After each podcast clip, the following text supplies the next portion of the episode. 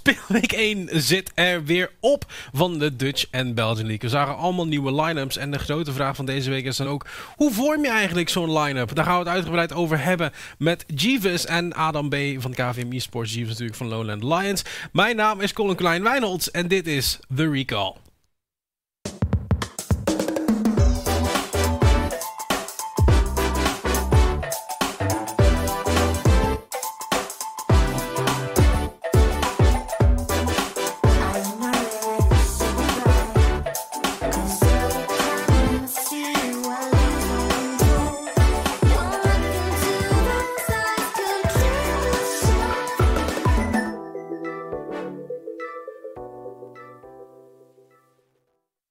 Bij The Recall. Mijn naam is uh, nog steeds Colin Kleinwijls. Met mij is Omar Woeng van Vinkt. En de eerste week van de Belgian en de Dutch League zit erop. En ook de eerste week voor jou als caster zit erop. Ja, was toch wel spannend. Zeker het begin ook. Uh, ik moet wel zeggen, ik, ik ben wel blij met hoe het afgelopen is. Ik denk ook wel dat ik heel veel steun heb gehad van zowel thuis, ook als productie die superveel en hard onder de riem proberen te steken. En ook gewoon naast kast staan is super. Hoe was, hoe was de, de, de league zelf voor jou? Hoe heb je die ervaren? Want ik bedoel, als ik zelf naar kijk, ik vond, wel, ik vond het leuk om naar te kijken. Het heeft mij zeg maar, wel echt vastgehouden om alle games ook zeg maar, met vol overgave te kunnen kijken. Ja, ik ben blij met de games die we gezien hebben. En zeker de games die ik mocht casten dan ook. Uh, dat er echt wel iets bezig was tijdens de games. Ik zag ook de verhaallijnen al goed opkomen. Ik zie vooral dan ook een Genk veel zeker begin aan een split waar ik van verwacht dat er niet zo wat gebeurt. En uh, Sector 1 had al verliest in de eerste week. Ik bedoel, we hebben bijna alles al gehad. Ja, meteen wat zout in de wonden bij de Sector 1 spelers. Uh, voor de mensen die niet in de, de Belgian en de Dutch League zitten. Uh, over twee weken nogmaals is de reminder hier voor de Open Tour Benelux. alle informatie kunnen we vinden op opentourbbenelux.com. Want ook dat wordt een circuit waar je in kan spelen. Nogmaals, de single elimination bracket. Of zo, single round robin moet ik zeggen. Uh, dat is het. Dan kun je sowieso uh, ook checken. En dat wordt sowieso. Ik denk dat het ook wel iets spannender gaat worden. Want volgens mij is er best wel veel talent nog. En ook super leuk dat je altijd met dezelfde mensen ook bezig kan blijven aan één dezelfde league-structuur. En ik ben benieuwd welke nieuwe spelers we daar ook gaan zien. We hebben heel veel doorstroom gekend al van de Open Tour ja, naar deze league. En welke nieuwe spelers daar dan ook nu terechtkomen in de Open Tour, kan ook ons weer een beeld geven op wie we eventueel volgend jaar gaan zien. Ja, en het sluit eigenlijk ook heel goed aan met wat we vandaag gaan bespreken. Dat doorstromen, dat zoeken van talent, het bouwen van een roster. Want ja, het nieuwe split, het nieuwe seizoen, nieuwe teams, nieuwe line-ups, nieuwe namen, nieuwe Poolse spelers trouwens, die heel aanwezig waren in de chat. Uh, dat wat ook heel, uh, heel goed was. De mainstelling vandaag is ook, wat is de beste manier van rosterbuilding? Het is denk ik een hele persoonlijke vraag, want ik denk dat voor iedereen ook wel ietsje anders is. Maar ik ben heel benieuwd naar de visies. Je kan trouwens meepraten op Twitter, dat kan op hashtag The Recall. Uh, dan kun je ons laten weten wat jij denkt. Uh, ik zag trouwens weer een tweet van uh, Mr. Fan for Lol. Maar ook deze van Davy. Het is de project manager hier bij, bij Meta. Um, hij zegt ja, net, was voor vorige week. Dat was het uitje. Het toch wel emotionele afscheid wat we hebben gehad met Maurits. Maurits, die, er werd trouwens nog best wel veel naar hem gevraagd in de chat, zag ik. Ik denk dat mensen hem ook wel gaan missen binnenkort. ik, ik mis hem, ik wist hem nu al.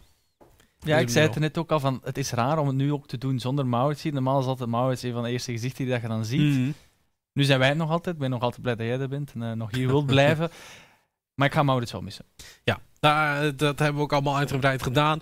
Gaan we ook niet te veel over hebben. We gaan het vooral hebben dus over dat rosterbeelden. Dat doen we samen met uh, Fine Partijs, ook al bekend als Jeeves, de headcoach van Lone Lions. Uh, nu voor twee jaar volgens mij heeft hij getekend. Dat kan hij zelf zo meteen al bevestigen. Vorig jaar Spring heeft hij ook gecoacht. Ze zijn naar de European Masters geweest. En uiteindelijk is hij in die Summer Split naar Eurolix Gaming gegaan in de Prime League. En daarbij is ook Adam Binst, moet ik zeggen. Adam B. Hij is de teammanager voor KVM Esports. Maar ook deels verantwoordelijk geweest voor het rosterbeelden uh, van die line-up in de Summer Split. Uh, dat wat, wat zo heel goed deed tegen Sector One eigenlijk. En daar toch wel een hele sterke uh, tweede plek was. heren, welkom in ieder geval. Fijn dat jullie de tijd hadden, konden vinden om hier alsnog bij te zijn. Goedenavond. Met plezier. Ja, dan mag ik hopen dat het met plezier is. uh, beginnen bij jou, uh, Fajan. Het is een interessante week geweest. Je speelde niet met jullie starting jungler. Hoe was die eerste week voor jou?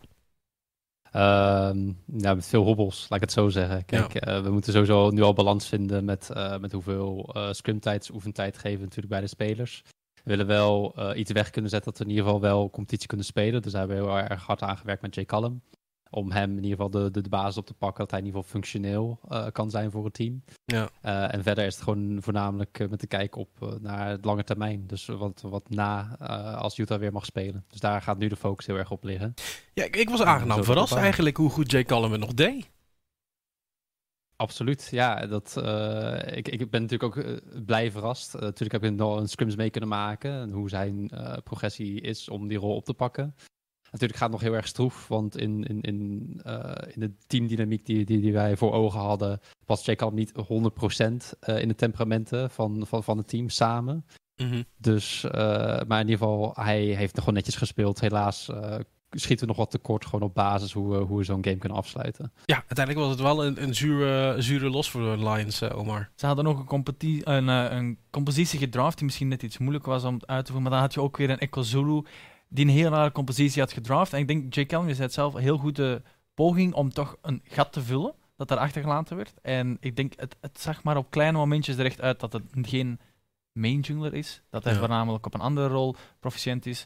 Maar dat het nog wel oké okay was. En ik denk ook als er een paar dingen anders hadden gelopen in de game, dat uh, J. Calm wel niet een probleem had mogen zijn.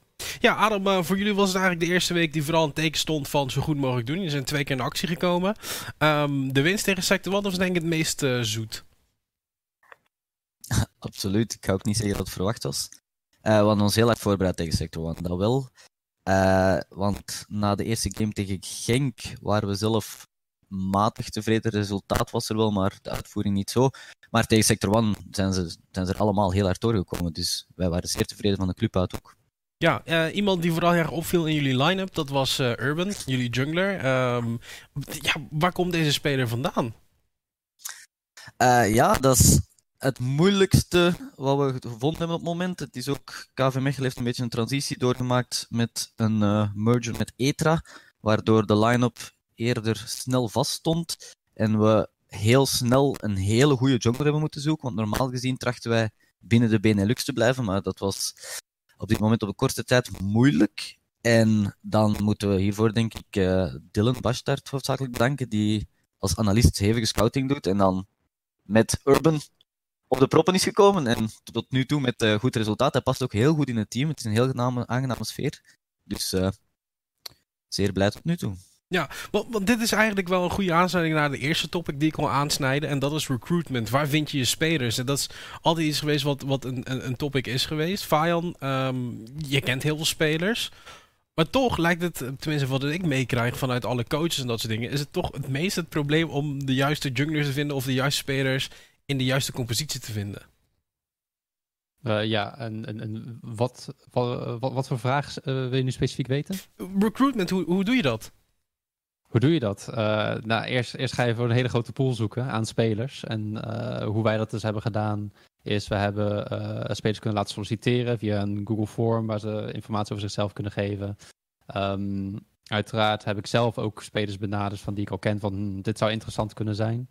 Um, nou, we hebben als doel dat wij in dat wij Benelux als regio ook groter willen maken en dat wij spelers hierop kunnen leiden, die dan of uiteindelijk door kunnen gaan stromen, of dat, uh, dat onze regio sterker gaat worden. En, uh, en dan is het een, een try-out houden. Dus uh, je kijkt naar al, al die sollicitanten, je kijkt naar hun motivatie, naar hun krachten, wat ze over zichzelf kunnen vertellen. Natuurlijk naar hun account, hoe, op welk niveau ze zitten, welk solo queue, MMR of, of ranking zij hebben. Hmm. En dan vanuit een hele grote pool try-outs opzetten in verschillende formaties. Ja, Adam, je, je, zei het al een beetje. Omdat jullie die birds hadden met eten natuurlijk, was het een, een, een stukje meer... Um, ja, zeg maar, het was een stuk logischer eigenlijk hoe dat precies ging. Um, ja, ja, ja. Bij is het heel open. Je kan je, je details sturen, maar bij KVM was volgens mij iets meer gesloten wat dat betreft. Uh, deze keer zeker. Het is ook wel, naar mijn mening, een verschil met de andere twee tryouts die geweest zijn vorig seizoen. En deze keer ook verschil, maar ik weet niet hoe dat bij andere teams zit. Vaak wordt er gezegd, er wordt gebouwd rond een speler of rond spelers die blijven. Bij ons wordt dan gekeken naar Rob.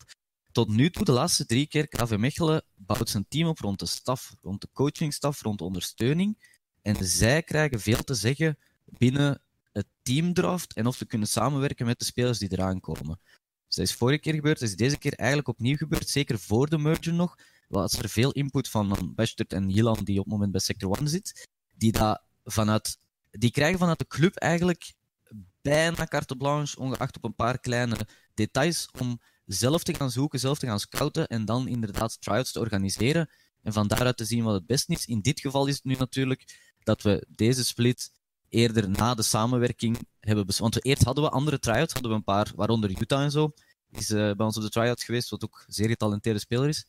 Uh, maar hebben we dan besloten om samen te gaan met Rob van wat KV Mechelen nog over is. En dan drie spelers van ETRA overgenomen om dan zo'n coherent geheel te proberen maken op dit moment. Ja, het klinkt voor mij alsof iedereen iets anders toepast, Omar. Iedereen op zijn eigen manier. Er zijn ook denk ik meerdere manieren om, om te kijken hoe je begint bij zo'n een, een roster bouwen. En ik denk dat dat ook heel hard geëvolueerd is van vroeger tot nu. Ik denk dat vroeger voornamelijk gezocht werd naar de vijf beste spelers per rol. En dat mhm. daar ook teams rond gemaakt werden.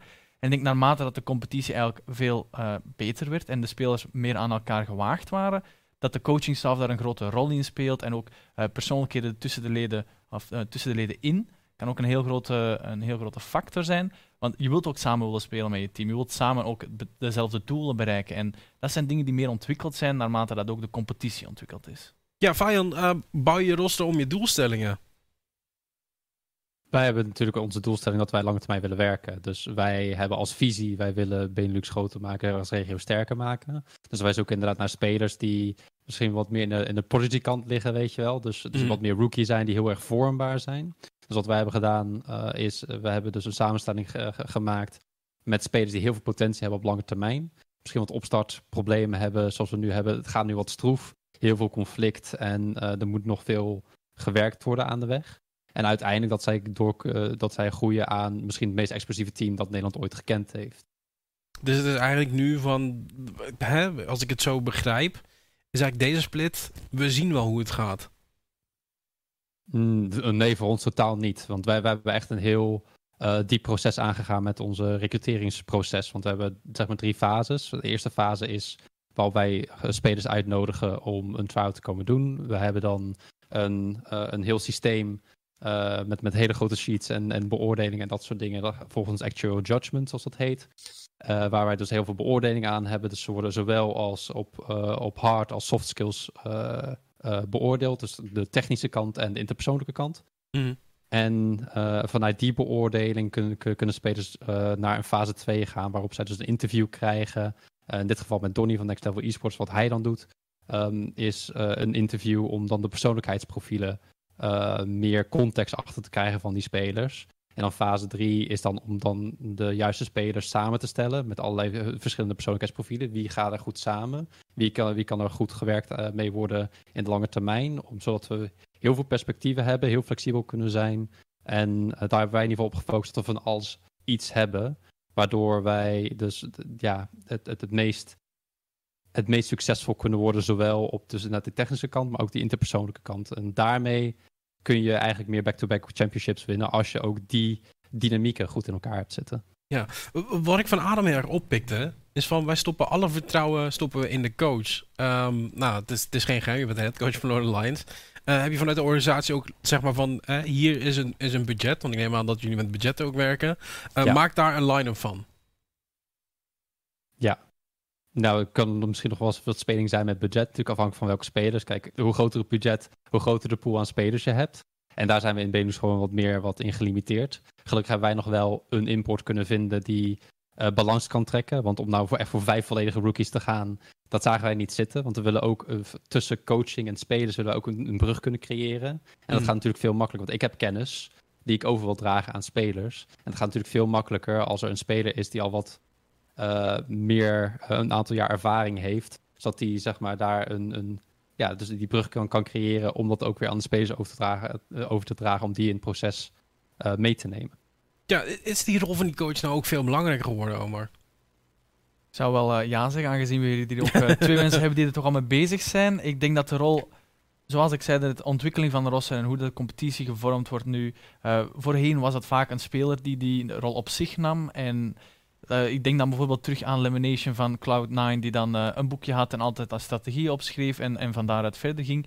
Maar ik denk zo'n extra persoon in het spel brengen, die ook gewoon buiten het team kan blijven en objectief met iedereen kan omgaan, dat dat een heel grote aanwinst was voor uh, e-sports en, en teams in general. En daarom dat we ook bij het concept gebleven zijn, het concept hebben uitgewerkt, niet naar een headcoach, ook analisten om allemaal de plays al uh, uit te denken enzovoort enzovoort. En een coachingstijl bestaat uit heel veel verschillende soorten mensen.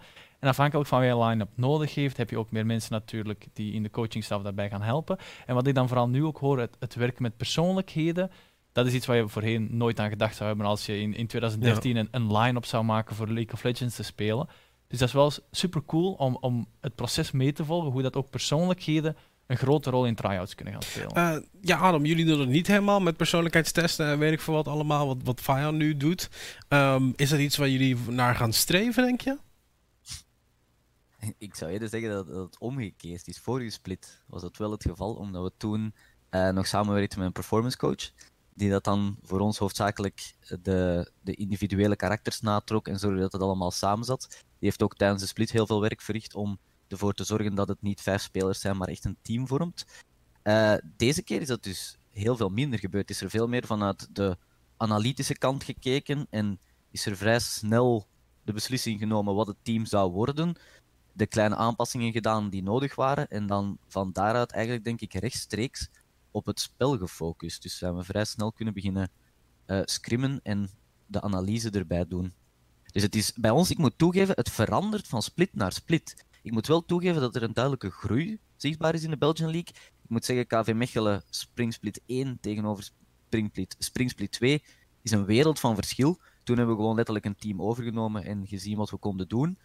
Uh, maar het, het groeit gigantisch in de Belgian League, vind ik. Ook de spelerniveaus trekken naar elkaar. De teams beginnen belang in te zien van de omkadering. Dus dat er een, een stevige organisatie achter staat die zowel budget voorziet, maar die ook ervoor zorgt dat, uh, dat er voldoende coaching is, psychologische ondersteuning, teambuilding en dergelijke zaken. Dus het, het gaat de goede richting uit. Uh, ja, fijn. Ik bedoel, je, je zit er ook al een tijdje in. Hè? Dat is geen geheim. Uh, volgens mij heb je e-sports bijna uitgevonden in de Benelux. Uh, hoe, hoe is die nou, groei voor mee, hoe, hoe is die groei voor jou om zo te zien? Want het is eigenlijk nu pas het tweede jaar dat de Belgian en Dutch League er zijn. Maar het voelt voor mij persoonlijk wel alsof er al heel veel veranderd is in dat kleine, kleine jaartje. Ja, ik, ik heb vroeger niet zo heel veel meegemaakt van de Benelux zien. Ik zat natuurlijk meteen internationaal. Dus die groei van echt vroeger, vroeger, die weet ik niet zo goed. Uh, maar als ik al überhaupt al de groei bekijk van Dutch League, die is gestart in 2020 en Belgian League natuurlijk, naar de groei van nu, lijkt inderdaad al gewoon meer competitie in te zitten. Kijk, natuurlijk zijn er ook een aantal spelers die al door hebben kunnen stromen naar het buitenland. Dus dat wil al zeggen van oké, voor een jonge league zoals wij dat hebben, denk dat we wel al spelers kunnen uh, uh, opleiden die al mogen door kunnen stromen. En nou gaat natuurlijk onze, aan ons de taak zijn uh, om zowel nog meer spelers dat te kunnen laten doen, als dat onze regio ook nog sterker blijft. Ja, Arno, ik heb een beetje het gevoel, als, als ik zo een beetje luister naar wat jij zegt ook. Um, Springsplit 2020, ja, we nemen een team over. Summersplit, voelde heel erg, tenminste ook als, als kijker zijn en, en denk ook hier als we een analyst stonden, zeg maar, dit team was een beetje gevormd om Sector 1 te kunnen verslaan. En, en als dat zou lukken, dan was het eigenlijk al succesvol. dat lijkt mij correct, wat je daarom wel zegt. ik moet wel zeggen dat uh, initieel, ik, ik deel van Jan zijn, zijn mening en de club eigenlijk ook, wij zijn hoofdzakelijk op zoek om de sector te doen groeien en de spelers te laten doorgroeien. Dus wij willen eigenlijk het beste voor hun, vandaar ook dat er een groot deel van onze spelers op het moment bij andere, minstens even goede teams aan het spelen zijn. En wij hopen ook dat als de kans er is voor spelers om Europees door te groeien. Dus het doel ligt daar ook. Alleen is nu ook van de club uit wel de wens om EU Master te halen. Dat wil niet zeggen dat we dat halen, maar dat is wel het doel, zowel vorige split als deze split inderdaad. Vorige keer was het uh, rauw talent samengezet. Nu gaan, zijn we meer aan het kijken naar een coherent, laten we zeggen, er wordt vaak mee gelachen, maar oudere spelers, maar die intern minder te bewijzen hebben en op een rustigere manier spelen. En van daaruit is als, als geheel en als team te kunnen bewijzen dat we het moeilijk kunnen maken voor een Sector 1 en voor alle andere teams in de competitie. Ja, jullie hebben het allebei ook over de Benelux. Het, het, groeien van de Benelux, dat, dat is volgens mij wat jullie allebei wel hoger in het verhaal hebben staan. Uh, Fajan, bij het bouwen van jouw roster voor de Lone Lions, ben je daar ook al bezig van, oké, hoe zouden de team het doen op Europees niveau? Is dat iets wat je al in je hoofd houdt? Of is het echt van, ik wil echt zorgen dat het op de Benelux-format gaat werken? We hebben een twee jaar plan uitgewerkt. Uh, en wij hebben nu spelers getekend voor een jaar lang. En uh, daaruit hopelijk dat ze nog een jaar kunnen tekenen daarna. eh, afhankelijk van hoe de groei is en hoe het dan is. Kijk, ik, eh, ik heb geen glazen bol waar ik in kan kijken dat ik weet van oké, over anderhalf jaar is dit het geval. Mhm. Ehm, maar eh, waar wij altijd, wat wij altijd willen doen, wij willen altijd winnen. Kijk, eh, dat, dat, dat, dat is vanzelfsprekend. We willen Dutch League winnen, we willen Eu- European Masters halen, we willen playoffs halen. Als dat de eerste split al kan, top. Daar, daar, mik ik, daar mikken we altijd op. In ieder geval, ik mik daar sowieso altijd op. Ehm, om realistisch te blijven, kijk, dat eh, is, is met dit team als rookie zijn, dat gaat heel erg afhankelijk van hoe de groei. Maar wel, als we naar Summer gaan kijken, dan, dan verwacht ik wel dat wij echt, eh, echt klappen kunnen gaan uitdelen.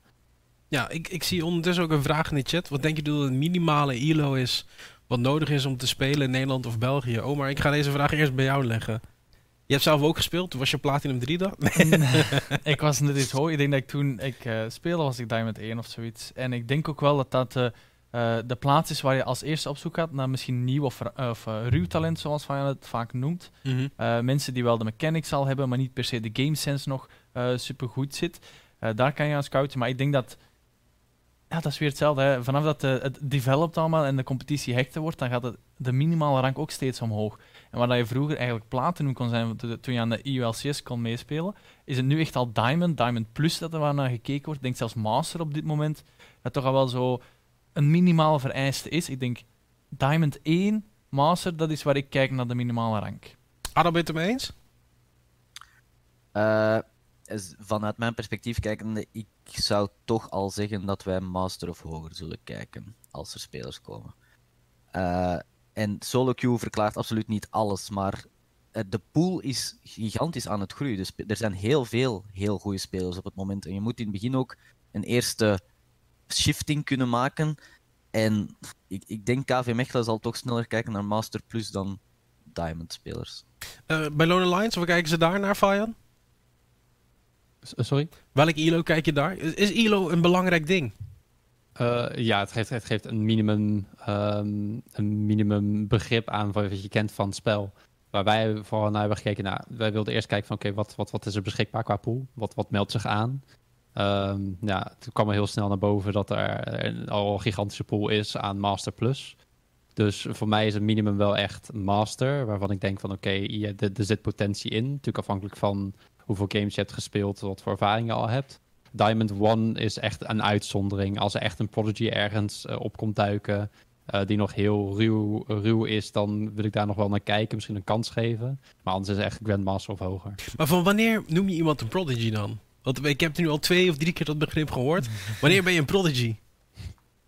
Ehm, als je met weinig games en weinig ervaring, dus als je eigenlijk recent in de, in de game komt kijken en eh, al, al van hoog niveau bent. Dus stel, je bent eh, vorig seizoen begonnen, eh, voor het eerste spel aangeraakt en, en je bent dan in je tweede seizoen al Diamond 2, Diamond 1. Dat wil dus al iets zeggen van, je hebt dus een bepaalde kennis of een bepaalde skills die jij bezit, die best wel uitzonderlijk kunnen zijn voor zo'n korte tijd. Dus dat zou dus kunnen aangeven dat je heel goed gevormd kan worden als een pro-speler. Mhm. Heren, ik, wil het een beetje hebben over worst case en best case scenario's. Ik bedoel, we zijn nu in de derde split van de Belgian en Dutch League. Eh, Adam, je zei het al een beetje. eh, de spring split van 2020 had misschien beter gekund. Zeer zeker, maar dat is absoluut vanuit het vertrekken van, van nul. Als KV Mechelen zijnde had... eh, als Belgische voetbalploeg moet je een FIFA-speler hebben.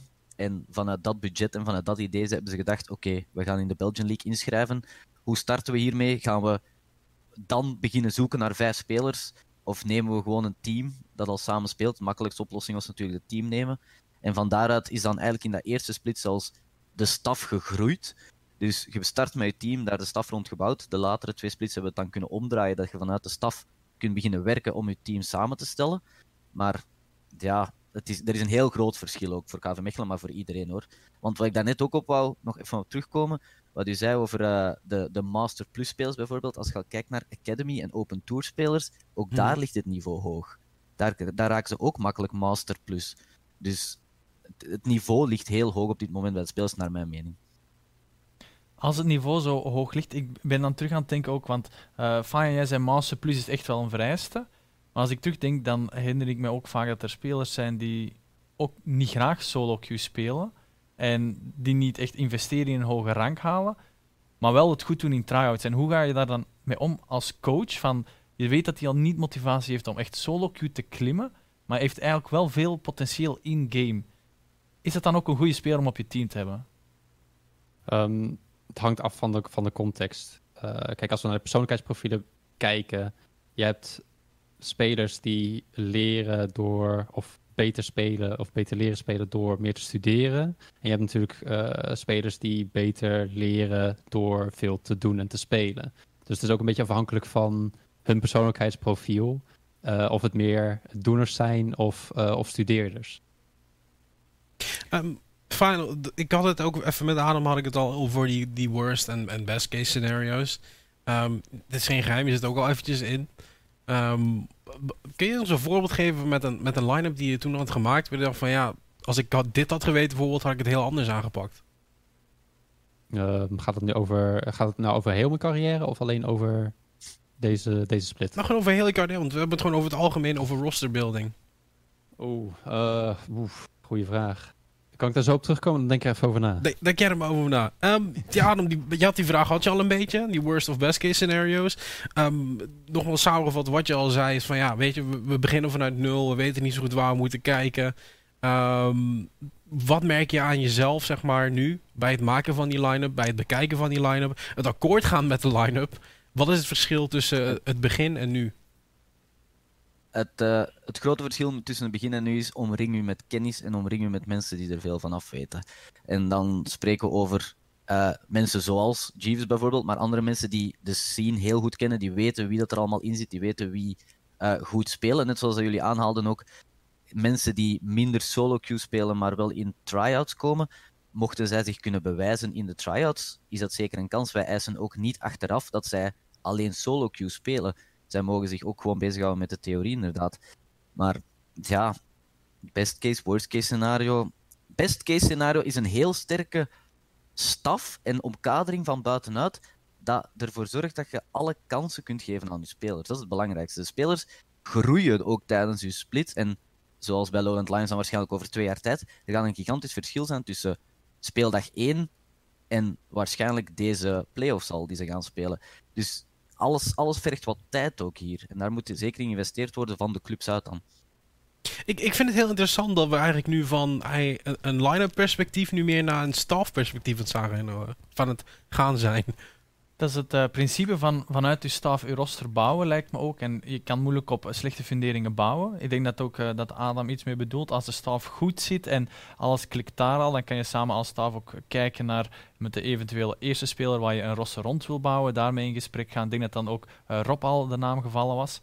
En zeker als je dan ook de kans krijgt om drie mensen die al bij elkaar gespeeld hebben bij, onder ITRA dan er ook nog eens bij te nemen, die ook nog eens extra ervaring hebben, geeft heel veel ruimte voor KV Mechelen om dan nog die jungle-positie bijvoorbeeld op te, te vullen hier. En dat hebben ze goed gedaan, dat hebben we ook gezien in de eerste week. Maar dat vertrekken vanuit staf om daar een roster op te bouwen, ik denk dat dat nu wel de way to go is. Terwijl voorheen het vaker was een speler die dan eh, vier andere spelers bij elkaar krijgt om dan een staf samen te stellen. En dat is volgens mij een iets meer eh, toxic werkomgeving, of kan toch zo ook worden, omdat dan die ene speler te veel zeggenschap krijgt over een line-up en dat kan gewoon botsen. En dus de werkwijze vanuit staf naar roster is iets waar ik alleen maar eh, ja, kan toejuichen. Uh, Fijn, heb je ondertussen al een beetje kunnen nadenken? Ik heb wel een beetje kunnen nadenken. Eh, ik denk dat het toch gaat over waar soms misschien de plank wordt misgeslagen. Het is gewoon net wat informatie dat ik ontbreek van een speler. En dan denk ik vooral aan privéomgeving. Of dan lijken ze heel goed te, te spelen op een try-out, doen ze zich zeg maar sterk voor. Maar misschien dat er dan bijvoorbeeld in een interview uh, bepaalde vragen niet gesteld zijn waarop ik meer context zou kunnen leveren om potentiële rode vlaggen uh, mm. te kunnen, kunnen spotten. Dus, uh, dus dat had ik misschien of al eerder willen leren of, of, of beter willen, willen kunnen doen. Ja. Um, de grootste uitdaging in, in rosterbeelden is eigenlijk de juiste mensen vinden. Ik denk dat dat nu al heel duidelijk is. Adam, wat je zegt van... Het is soms ook wel moeilijk om de juiste mensen te vinden. Je, je, hebt solo queue waar je naar kan kijken. Je hebt, je hebt tegenwoordig sites als LoLpros. Um, maar ook het onderling kennen, dat is heel belangrijk. Ja, absoluut. Dus, uh, net zoals Van aanhaalt, die persoonlijkheden zijn super belangrijk. Dat is het, het voordeel dat wij nu hebben, is het feit dat inderdaad de drie spelers van ETRA elkaar kennen en samenspelen en al vrienden zijn. Maar als je vijf karakters samenzet, zeker laten we kijken naar jongere spelers die onder druk staan of zichzelf willen bewijzen, creëert een moeilijkere werkomgeving. Je merkt dat er, gaan botsingen zijn. Je kunt je daar wel doorhelpen. En daar is ook het belang van, van een psycholoog of een performance coach niet te onderschatten. Maar het, ja, van, vertrekken vanuit een team is makkelijker werken dan vertrekken vanuit vijf individuen, ondanks dat die vijf individuen misschien mogelijk hogere pieken hebben. Is het iets wat we al hebben gezien? Vijf individuen voorgesplit? Uh, bij KV Mechelen bedoel je of gewoon in het algemeen? Gewoon in het algemeen, Belgium Dutch ja. League. Ik denk ook bij KV ah. Mechelen zelf, ja, uh, je antwoordt zelf al op de vraag. Inderdaad, er waren wel wat individuen. En uh, ja, ik denk dat een Flout en hebben wel al samen met elkaar gespeeld. Maar hebben nog nooit echt die structuur gehad om vanuit te beginnen. Ik denk dat KV Mechelen misschien een eerste voorproefje was van wat het mogelijk kan zijn.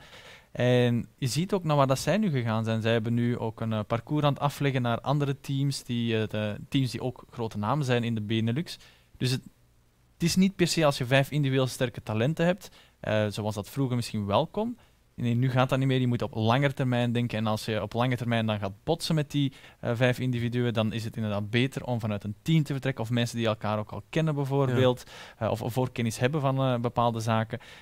Om gewoon die problemen te voorkomen. Iets wat dan Faya weer. Als er rode vlaggen zijn, dan, dan weet je die al van elkaar als je elkaar al kent. Ja, Sumi is de midlaner van Lord Alliance uh, file. Dat is geen geheim. Um, je bent natuurlijk ook een, een, een, analist geweest tijdens de country finals. En toen zei je ook al van ja, Sumi is een speler die heel goed kan worden. Dus het is niet een hele grote verrassing dat hij nu in de midlane speelt bij Lone Alliance. Uh, om even te begrijpen wat jij precies ziet als je zo'n speler um, ja, recruteert in die line-up zet.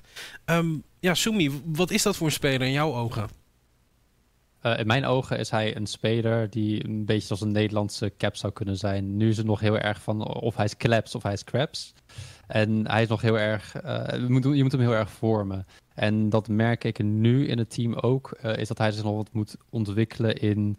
Wat heb ik nodig? Hoe kan ik succesvol zijn? Hij heeft zich ook vaker geketend aan teams waar hij al mee gespeeld heeft. Maar ik wil dat hij nu echt die focus gaat leggen op hoe kan ik uh, voor, voor 50-50 plays uh, pushen? Hoe kan ik mijn tegenstander zijn technische skills testen daarin? En als hij die kan pushen, daar heel, heel erg in, uh, in, in, druk kan zetten, zowel in, in midlane als op, op sidelanes, dat hij meer gaat kijken van oké, wat gaat mijn rol zijn in plaats van wel wat voor rol moet ik vervullen aan het team. Dat hij dan daar, daar veel meer succes in gaat hebben. En dan hoop ik inderdaad dat we dan een Nederlandse caps gaan krijgen. Ja, want, want de reden dat ik over Sumi begin is omdat Sumi ook bij KVM heeft gespeeld, uh, Adam. Um, zie jij dezelfde dingen als Fayan of, of keek je daar toch iets anders naar? Ja. Nee, ja, ja, ja. Ik, ik deel de mening 100%. Sumi is zeer getalenteerd, maar nog een beetje ruw en zal vorming nodig hebben. Maar ik denk dat zij dat zeker kunnen bieden. Dat is ook... Dat, dat is al heel even kort aangehaald, maar daar vind ik dat bijvoorbeeld het belang van het budget groot is omdat het budget de omkadering betaalt. De lonen van spelers zijn naar mijn mening minder belangrijk. Maar ze zorgen ervoor dat je een topcoach zoals, topcoach zoals Jeeves kunt aanstellen. Zorgt ervoor dat de omkadering deftig is, dat, dat er een echte teamstructuur is. En dat kost ook geld. En het zijn de teams dat daarin kunnen investeren, die mensen zoals Sumi serieus kunnen opleiden en ik denk echt naar hoge hoogtes kunnen liften. Oh, maar je, je, je knikte ja. Je keek me een beetje, een beetje raar aan ook. Het, is een sterke statement, maar wel eentje waar ik uh, mee akkoord kan gaan. Ik denk in EU heb je ook, uh, dus in Europa hier, heb je heel veel teams die net iets meer investeren in coachingstaf, net iets meer investeren in uh, de fundering of de, de omkadering, zoals Adam het zegt. En dan gaat niet ten koste mogen gaan van de lonen van spelers. Dat vind ik niet. mag nooit ten koste gaan van lonen van spelers. Maar er moet wel gekeken worden naar eerst uh, investeren in die structuur, in die omkadering en van daaruit kijken, liefst met een zo groot mogelijk uh, budget nog overhouden, om aan spelers te besteden. Want de spelers moeten ook wel hun tijd kunnen investeren natuurlijk in het project. Uh, als je veel vraagt, dan moet je ook veel kunnen geven. En op dat vlak denk ik ook dat we een grote stappen maken hier in de Benelux. Dus ook alleen maar positieve dingen over te vertellen was gewoon even een sterke statement, vandaar mijn uh, gezichtsuitdrukking, maar ik ben het er op zich wel mee eens. Ja, dat stukje structuur, dat vind ik ook wel een interessante file, want ik zag je al tweeten. Um, ik, ik zie je ook vaak terugkomen. Next Level Esports. Wat doet dat precies voor Lone Lions? Wat doet het voor jou? Nou, het is een, een extra partij voor, voor ons, Donny. Uh, hij is dus gespecialiseerd in uh, action types, zoals dat heet. Dat heeft dus te maken met die persoonlijkheidsprofielen. En dit is waarin wij dus die extra opleiding bieden voor zowel spelers als voor mij. Dus waar wij workshops kunnen creëren over uh, het meer kennis kunnen krijgen van waar liggen mijn natuurlijke krachten, wat zijn mijn voorkeuren, hoe, wat is een beetje mijn identiteit daarin? En hoe kan ik dat verder opbouwen? En hoe kunnen wij daarin dus die verbinding vinden. Dus er wordt op heel veel aspecten wordt, dat, uh, wordt er dus naar gekeken, maar het is dus voor een verdere, verdere ontwikkeling dat ja, zo, zowel natuurlijk bijdraagt aan de technische skills van League of Legends, maar dat ook daar beyond gaat. Dus dat het niet alleen over League of Legends gaat, maar ook over hunzelf, hun eigen ontwikkeling. Dat is waar ik ook heel erg naar streef, dat is waar ik ook op coach. Um, dat, dat in principe alles één leven is, dat het meegenomen kan worden naar de game League of Legends, om daar nog succesvol in te zijn. Maar ook dat ze ook voor lange termijn dus nog meer dingen mee kunnen nemen. Of, dat, of, of mocht dat als pro-speler zijn nog in de toekomst, of andere rollen die ze gaan vervullen. Dus niet alleen een betere speler worden, maar ook een beter mens, als ik het zo begrijp. Zoiets, ja. ja. Het, klinkt allemaal heel mooi. En, en dat mentale aspect, ik hoor het ook allebei terugkomen. Adam die zei het ook al een paar keer. Uh, ja, een mental coach, een performance coach. Uh, hoeveel soorten coaches hebben jullie eigenlijk nu, uh, Adam? nu op dit moment maar twee. Maar ik denk vorige split dat we rond de vier en vijf hebben gezeten. En dan nog consulting van externe coaches voor country finals en voor de playoffs. Dus dat varieert. We doen ook naar dit seizoen werken we ook liever met consulting, omdat je op de basis dat je het nodig hebt, kunt aanstellen en dan een project kunt uitwerken met die personen. Dus dat varieert een beetje naar wat de nood van het team is, denk ik. Ja, ik, vind het heel interessant. Ik, ik heb nooit een roster gebeeld, maar als ik het zo hoor, het is veel meer dan van, oh, we pakken een paar spelers bij elkaar. Hier, succes op de Rift, zorg maar dat we eerste worden, zodat we naar de European Masters kunnen gaan. Um, wat verwacht je eigenlijk van dit seizoen, Adam? We zouden heel graag het moeilijk maken voor Sector 1 en we zouden EU Masters willen halen. Dat is het doel. Dat is ook het doel dat opgelegd is door de club. Uh, maar het vertrekt allemaal vanuit het idee dat we ook de spelers willen opleiden en de spelers kansen geven. Dus het is niet een verplichting, maar de hoop is Europees halen. Uh, Omar, ja, we hebben de eerste week gezien. Het, tuurlijk, het is heel moeilijk om na een eerste week al een conclusie te trekken. Um, maar KVM heeft wel een indruk achtergelaten. Tuurlijk, ze hadden wel een klein beetje voordeel met het feit dat ze een hele botsite hadden die al goed samenspeelden. Dat zeker wel, je hebt ook al het voordeel. Maar ook de probleem van KV Mechelen maakt toch ook al een beetje duidelijk. In de eerste match tegen Genk, ze mogen niet andere teams onderschatten. Dus je moet eigenlijk altijd op niveau blijven spelen. En eh, eens ze dan wel op gang kwamen en in die tweede match tegen Sector 1 uitkwamen, dan zag je dat weer terug. De vraag is gewoon van, gaat Sector 1 die gaat hoogstwaarschijnlijk ontwikkelingen doormaken. Die gaan ook kijken naar de game wat er fout is gegaan. Je hebt ze de eerste ronde gebied, maar gaat dat de tweede ronde ook nog lukken? Dat is de vraag, dat is een moeilijke vraag. En als het dan wel lukt, dan kan KV wel contesten voor e Masters ticket of uh, waar dat ze ook naartoe willen gaan. Want als ze die, uh, dat is de eerste stap die ze moeten doen. Dat is de Belgian League winnen natuurlijk. En van daaruit internationaal competitie voeren uh, zou kunnen met deze line-up. We hebben liever dat al vaak zien doen. Mm. Maar om hem daar terug ook te zien, dan gaat het toch nog eventjes moeten doorwerken. Want één keer door sector 1 komen is voor mij niet genoeg om te zeggen van... Oké, dit dit, uh, dit is een nieuwe beste team van de league. Ja. Uh, Fajan, de, de, Dutch League is een, stukje competitiever geworden. Tenminste, dat is het idee wat wij in ieder geval hebben gekregen. Uh, denk je dat je het weer voor elkaar gaat krijgen om deze line-up naar je massa te sturen? Ja. Zo, dat is heel overtuigend. en waarom? Uh, ik, ik heb gewoon uh, vertrouwen in mezelf. Ik heb vertrouwen in de spelers. Ik heb vertrouwen in het proces wat wij aangaan. Uh, hoe wij de spelers hebben samengesteld. Ook de fase waar wij nu al doorheen gaan. Heel veel conflict, heel veel confrontatie op een gezonde manier. Ook heel veel pijnlijke momenten. Um, en als we dit, dit, al, dit, al, nu op deze manier kunnen doen, dan denk ik dat het alleen maar groter en groter kan worden. zowel in deze split als in de volgende split. Ja, sterke woorden vind ik het wel. Oh, maar volgens mij wil je iets zeggen.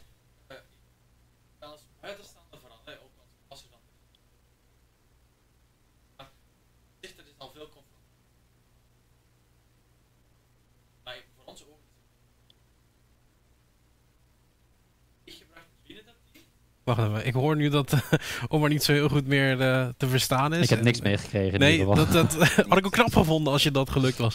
Uh, het zal zo uh, vast geregeld worden. Um, maar volgens mij, ja, ik ben de vraag ook helemaal kwijt. Dat is een vrij uitgebreide vraag. volgens mij was het ook... Nee, nog niet. de microfoon is nog niet helemaal terug. Um, ja, Fajan, de uitdagingen dat is denk ik ook wel een stukje waar we over kunnen praten. Dat is wat je jezelf ook aangeeft. Um, de conflicten die al komen, zijn dat de grootste uitdagingen waar je tegenaan loopt?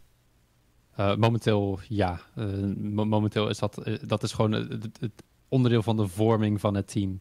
En wij zitten er hier heel dik op. Dus vandaar dat de conflicten nu ook al groot zijn. Ehm, maar ik zie het vooral als een, goed ding. Kijk, wij, ik, ik streef altijd naar gewoon eerste, eerste plek eh, en, en niks minder. Mhm. Ehm, en dus daarin is gewoon heel veel discipline, discipline en, en leiding in nodig. En we moeten dat proces al goed aanpakken. En de manier eh, hoe de dynamiek die, die ik en Donnie daarin hebben, eh, ik denk dat het gewoon mega effectief is. En de grootste obstakel die wij dus nu hebben, ja, is inderdaad de conflict. Maar natuurlijk ook over het feit van, we hebben eenmaal een aantal rookies. eh, twee waarvan die geen of amper competitie hebben gespeeld. Ehm, dus het is heel veel kennis leren en natuurlijk ook het wat volwassen worden. Want je komt ineens in een team terecht waarop je verantwoordelijkheden krijgt, op je interactie hebt, waardoor je dus inderdaad geconfronteerd wordt. En als je dat niet gewend bent of je hebt er al wat moeite mee, dan is het een heel proces wat je aan moet gaan. Eh, ondertussen is Omar zijn eh, microfoon volgens mij weer terug. Een nieuwe batterijtjes erin gestoken. Ik weet niet Ja, of... eh, ik hoor jou nu ah, gewoon. perfect. Ja, mijn vraag is ook grotendeels beantwoord. Ik had eh, vooral de vraag van... Fajan spreekt al over heel veel conflicten binnen het team, Ja. toch wel probleempjes. En eh, als buitenstaander is er nog maar één speeldag geweest. Dus het lijkt zo heel sterk dat je dan eh, het roster dat je wil hebben... Ja, maar ja, ze zijn al lang bezig, denk ik. Hè? Je zijn al Dat paar is ook weken bezig. maar dat is dan de vraag van in scrims, welke, welke dingen komen dan al in scrims bijvoorbeeld naar boven of naar, in oefendagen dan naar boven, waarvan je echt zoiets hebt van, dit zijn grote conflicten binnen een team die echt al direct opgelost moeten worden. Want dat zijn dingen die normaliter later in een split komen, denk ik, als ik eh Fajan zo hoor praten. Maar die komen nu al aan bod, hetgeen wat dat hij heel goed vindt en positief vindt, want dan kunnen ze nu al aan gaan werken. Mijn vraag is gewoon, wat zijn dan zo'n problemen? Oeh, ik, denk Eh, dat het een lastige te beantwoorden vraag is. Eh, het moet, moet lukken. Ehm, nou, wij zijn dus begonnen op 5 januari. Dus wij zijn eigenlijk pas recent gestart. We zijn pas eigenlijk een weekje bezig. Ehm, sorry, sorry, kan je inderdaad nog, nogmaals herha- herhalen, Omar? eh, Omar van Ja, geen probleem, mijn mic werkt nu toch. er zijn? Ja, mijn mic werkt nu toch, dus ik kan de vraag nog eens herhalen. Ik zal het kort houden deze keer. Ja, welke conflicten zijn er al als je ziet dat er voor ons, van, eh, als buitenstaander, nog maar één speeldag is geweest? Welke conflicten kunnen daar dan mogelijk al uit zijn gekomen? Ehm, dit, nou, kijk, je werkt eenmaal met, in dit geval wer- werken we met zes verschillende spelers. En dan hebben we ook nog eh één à twee mensen in coachingstaf. Iedereen met hun eigen belevingswereld, iedereen met hun eigen visie. Ehm, en het samenvoegen van die visies, vooral als iedereen een andere persoonlijkheidsvoorkeur heeft, want we hebben van alle temperamenten, zoals dat heet, hebben wij eh, er één op zijn minst.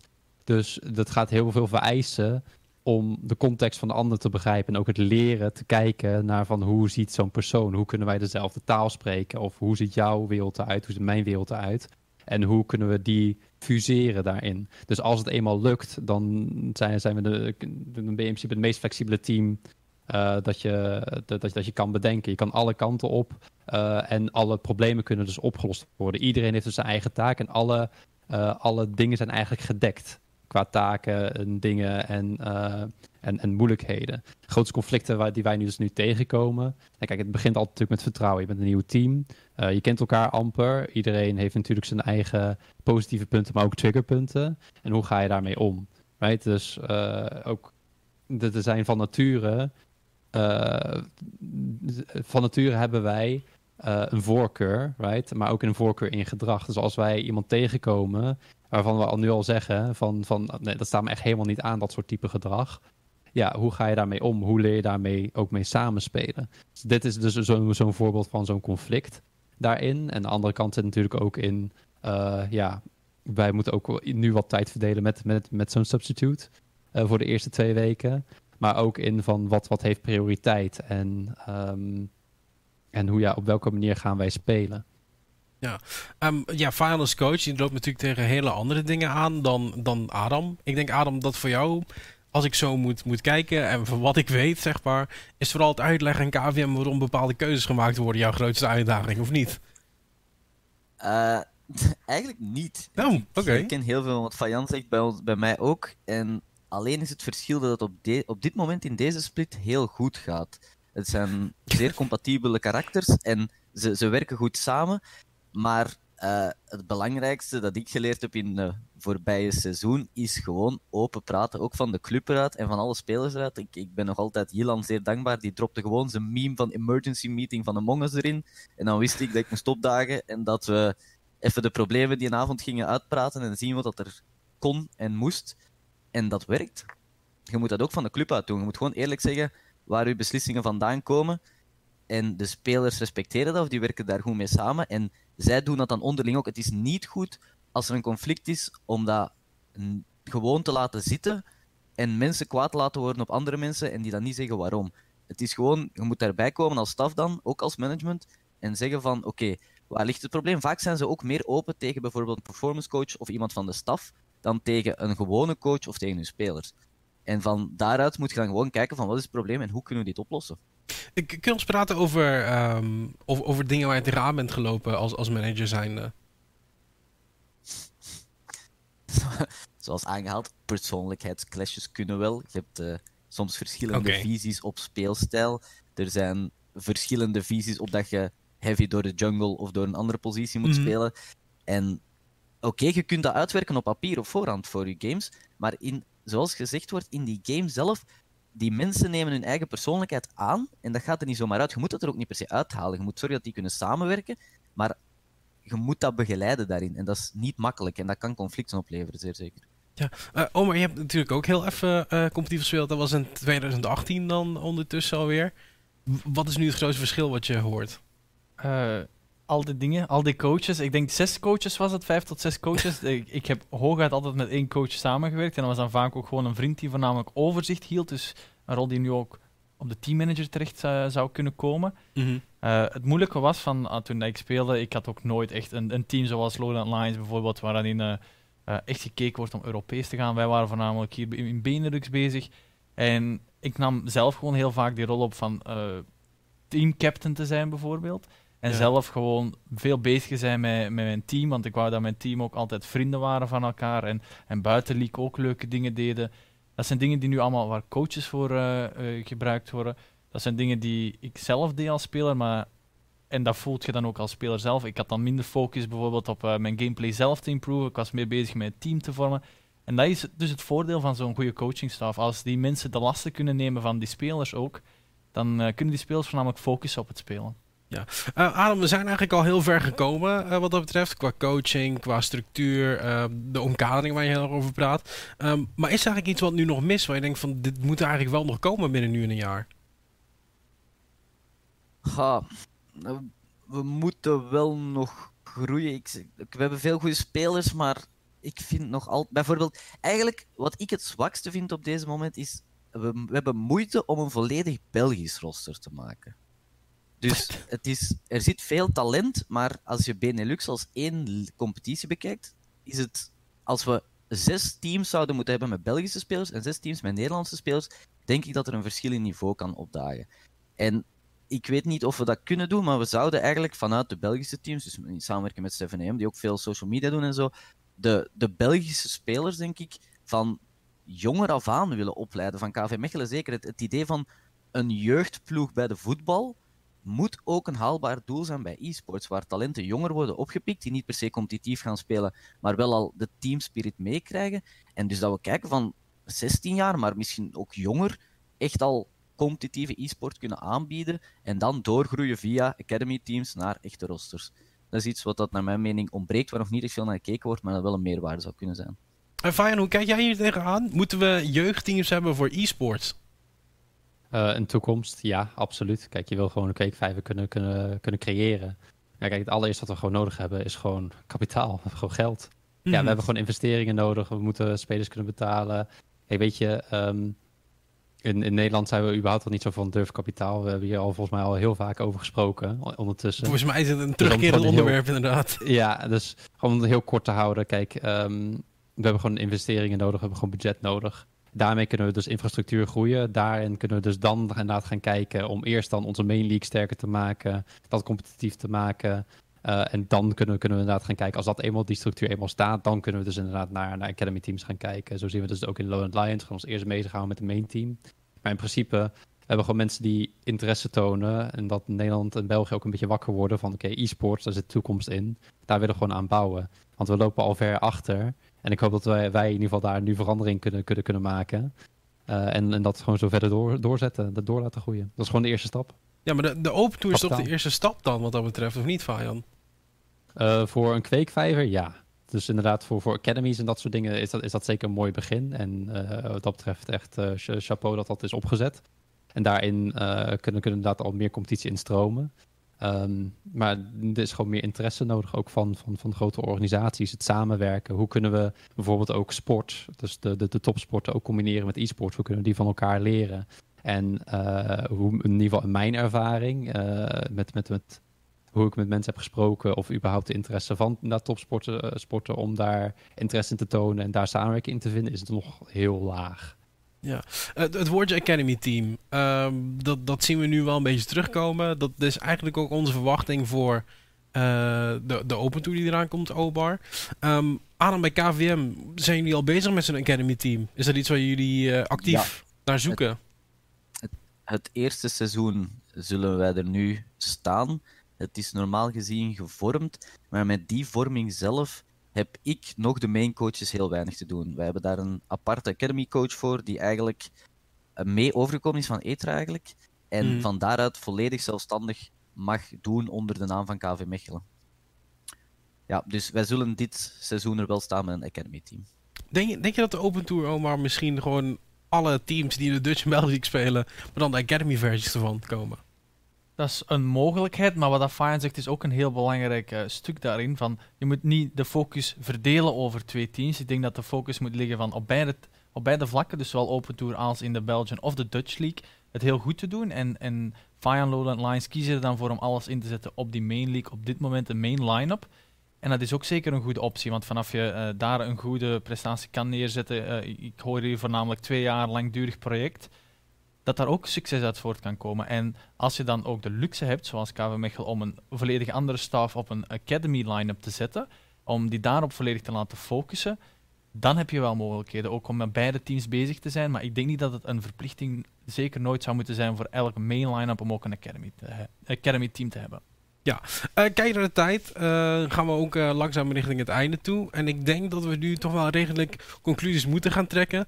Um, iedereen doet het anders. Rosterbeelden, er is geen perfecte manier voor. Iedereen is nog eigenlijk een beetje aan het zoeken naar wat nou de juiste manier is. Maar Fayal lijkt wel echt een grondlegger te zijn van het moet op deze manier gaan. We moeten meer kijken dan alleen een solo queue ranking. Absoluut. Uh, kijk, wij zijn bezig met uh, zowel recruteringsmethodiek als coachingmethodiek. Zodat wij uh, natuurlijk zo goed mogelijk een scouting kunnen doen, trials kunnen houden. Dat, dat dat je zo goed mogelijk beoordeling krijgt. Dat we ook die spelers dus die feedback kunnen geven. Dus worden ze het niet, dat ze wel dingen mee kunnen nemen. Um, en ook, ook een coachmethodiek om dat verder te kunnen ontwikkelen. Dat we dat kunnen opbouwen. Dat er echt een playbook gaat, gaat ontstaan. Van zo speel je League of Legends op een fundamenteel niveau. Um, zo speel je in op persoonlijkheden. Zo kun je, kun je um, uh, een, soort van team synergy vinden. Een dynamiek samen. En dat kunnen we dat dan uh, aan andere coaches doorgeven die dan weer bij ons in de staf zeg maar, erbij komt. Dus in plaats van, ja, aangezien we qua kapitaal niet, niet uh, bij kunnen springen vanuit Benelux zijn, dan moeten we het dan maar via kenniseconomie doen en dan op die manier uh, interessant maken. Dus dat is dan nu ons doel om dat helemaal uit te werken, zodat ja. we daarin groeien. Ja, Adam, wordt het voor jullie ook de nieuwe standaard? Uh, ik deel heel veel van wat Fayan zegt. Ja, het is inderdaad, de lange termijnvisie is belangrijk, maar zoals hij ook aanhaalde, vind ik ook die, die kenniseconomie. Je moet zorgen dat, in ons geval is dat dan de coachingstaf, maar dat, dat er een heel duidelijk stramien is van hoe je met de personen zult omgaan, hoe je het tactische gedeelte, het analytische gedeelte zult aanpakken. En dan is het belangrijkste bij ons ook de, de personen vinden, de, de mensen die bereid zijn om tijd en moeite te investeren in de competitie. En daar veel werk in verrichten. Bij ons, wij hebben tot nu toe, vind ik, heel veel geluk gehad met onze staf. Ze hebben dat altijd heel hard gedaan en met veel liefde voor de sport. En ik, vind dat, ik denk dat je dat nodig hebt. Ik denk niet dat je een coachingstaf kunt zetten die dat daar komt voor het geld. Zij moeten interesse hebben in de sport en in de Belgian League. En van daaruit kan de league groeien, maar kan uw team ook wel groeien. Oké, okay, dus, dus nog een keer. Is er nou dan een tekort aan staf bij jou? Er is bij mij geen tekort aan staf, maar ik weet niet of dat, dat overal zo is, zoals ook aangehaald wordt. Het is voor ons bijvoorbeeld eigenlijk ja, tot na de merger met Etra. Toen niet meer. Wij hadden een verzwakte social media, wij hadden geen academy team. En het is pas na dat wij een heel ander team hebben kunnen mee samenwerken, dat we naar mijn mening er sterker uitkomen en dat we als deftige organisatie voor de dag kunnen komen. Ja, ik denk Dus dat mensen. mogelijk, ja, tot nu toe. Ja, ik denk dat mensen nu ook moeten gaan realiseren, Omar, dat er ook meer is dan alleen een speler zijn in een e-sports eh, environment tegenwoordig. Is het weer zo de death trap van eh, hou je Twitter in de gaten, zie wat je daarop post, want social media is ook heel belangrijk als speler zijnde, of is het een eh, andere vraag waar je naartoe Nee, het is ook meer van, als ik het zo hoor, zeg maar, staf is ook net zo belangrijk als, misschien wel belangrijker dan de speler. Dat is wat ik vooral vandaag eruit heb geleerd. Dat is ook wat dat hier net aanhield van, je investeren eerst in de staf, om van daaruit eigenlijk te groeien als team.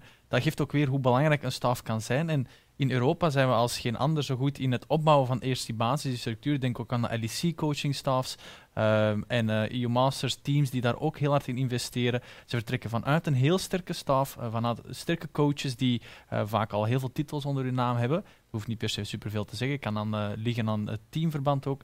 Maar van daaruit ga je naar je team. En dat is een belangrijke shift die gebeurd is ergens een paar jaar geleden, waar het je niet volledig rond de spelers gebaseerd eh, een competitie voert, maar ook gewoon vertrekt vanuit een, een gezonde basis van een coachingstaf. Ja, heb jij nog meer mensen nodig, Fajan? En, en stel, je bent zo iemand, hoe begin je daaraan? Ehm, nou, heel toevallig. Ik kan misschien al eh, meteen een klein beetje reclame maken wat dat betreft. Eh, ik hoopte dat we vandaag die vacature uit zouden gooien. Ik denk niet dat het gaat lukken. Maar in ieder geval één deze dagen eh, openen wij een spot voor een analist.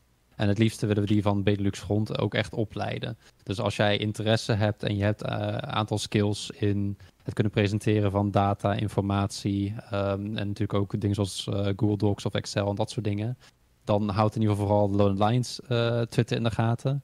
Want eh, nu hebben we inderdaad eenmaal het, team samen. En nu willen we ook nu, hoe we verder in de Dutch League gaan, willen ook een analist aan kunnen nemen om dat dus zeg maar verder te groeien. Dus eh, inderdaad gewoon die socials in de gaten houden. En het blijft altijd zo zijn, ook gewoon berichten eruit sturen. Hoe word ik beter als analist zijn? Dan probeer die contacten zo op te zoeken. Dat is zeg maar hoe je, hoe je een beetje aan, aan de slag komt. Eh, zijn er dit soort kansen ook bij KVM, eh, Adam? Ik ging net zeggen, als, als het toch ons de kans gegeven wordt, ik denk dat er op de e-sport pagina van KV Mechelen ook een vacature open staat op het moment voor ons team. Dus ze mogen zeker gaan kijken en ons team ook komen versterken, ja. Wat is de vacature precies? Eh, ik denk dat het community-organisator is op het moment. Dus de, de Discord en de community uitbouwen achter KV Mechelen. Om dan de link te kunnen leggen met liefst bij ons het, het voetbalverhaal. Dus dat we e-sporters daar eh, betrekken en laten zien van. Kijk, dit is wat KV Mechelen voor staat. En omgekeerd ook dat KV Mechelen dan vanuit de club mensen naar die Discord trekt die interesse hebben- hebben in FIFA of League of Legends. En om zo een gemeenschap te organiseren. Maar daar heb je ook altijd volk voor nodig dat, dat modereert en die dat, dat opvolgen. Ja. Dus, eh, en dat, dat groeit natuurlijk, vind ik ook. Er, zijn, er komen altijd nieuwe uitdagingen tevoorschijn waarvoor nieuw volk nodig is. Op het moment is onze social media ook aan, aan het groeien en boomen, maar ook daar kunnen we versterking gebruiken. Dus dat, dat is een natuurlijk proces. Mensen, mensen vloeien af, mensen komen erbij. En je moet altijd zoeken wat je kunt. Ja, ik eh, ga jullie vanaf deze positie allebei eh, bedanken. Bedankt voor eh, het, het delen van de kennis ook. En, en, en vooral het delen van hoe jullie het precies doen. Eh, ja, Fajan en eh, Adam, hartstikke bedankt. Jullie ook bedankt. Bedankt. Ja, Omar, en als we het zo horen, zeg maar, het is eigenlijk heel veel ehm, nieuwe kansen die er nu aan zitten te komen. Ook voor mensen die nu gewoon kijken en die zoiets hebben van ik wil, ik wil e-sports in, maar hè, ik, ben een, ik ben een Platinum 1 eh Tryndamere OTP. Je kan ook andere dingen doen dan alleen spelen. En dat is heel belangrijk, die realisatie, dat je niet per se als speler alleen e-sports binnen kan komen, is ook eh, iets wat heel belangrijk kan zijn. Social media ook een heel belangrijk aspect. Eh, niet alleen al, eh, op basis van een paar memes eruit sturen, maar ook gewoon om volk te trekken naar je, naar je matchen, om te kijken hoe dat je presteert als team, een fanbase aanleggen. Eh, oh, we zagen dan ook een coachingstaf waar we het net eh, uitgebreid over gehad hebben hier in het gesprek. Er zijn veel meer opties dan echt alleen als Platinum 1 Trinamier main eh, de e-sports zien te komen. En als je maar zoekt of contacten legt, voornamelijk op Twitter hier, eh, zoals het bij ons gebeurt, dan kan je echt wel ergens terecht. Ja, en, en terugkomen op de vraag van vandaag, wat is de beste manier voor rosterbuilding? Het lijkt erop gewoon de goede basis hebben in de vorm van de coachingstaf en natuurlijk ook de persoonlijkheden. Het begint allemaal een stuk serieuzer te worden. Eh, volgende week wordt het ook een stuk serieuzer, speelweek 2. Eh, zijn er dingen waar je naar uitkijkt voor de Belgian of Dutch League? Ik kijk bij de Belgian League vooral naar de twee teams 7am in Genk. Zij hebben ook twee matches te spelen. Eh, Genk heeft al heel wat laten zien. Zij gaan het ook opnieuw moeten laten zien om toch wel een kans te maken voor de playoff spot. Net hetzelfde als 7am. Eh, en de Dutch League, is daar iets spannends nog? Dutch League lijkt op het eerste zicht heel one-sided matches. Maar als je kijkt, alles is mogelijk. Dynasty staat ook al 2-0 op dit moment. Dus eh, we gaan kijken of Dynasty dat kan voortzetten. En voornamelijk of dat de competitie nog net iets meer opengetrokken wordt. Nou, je hoort het. Alles is mogelijk.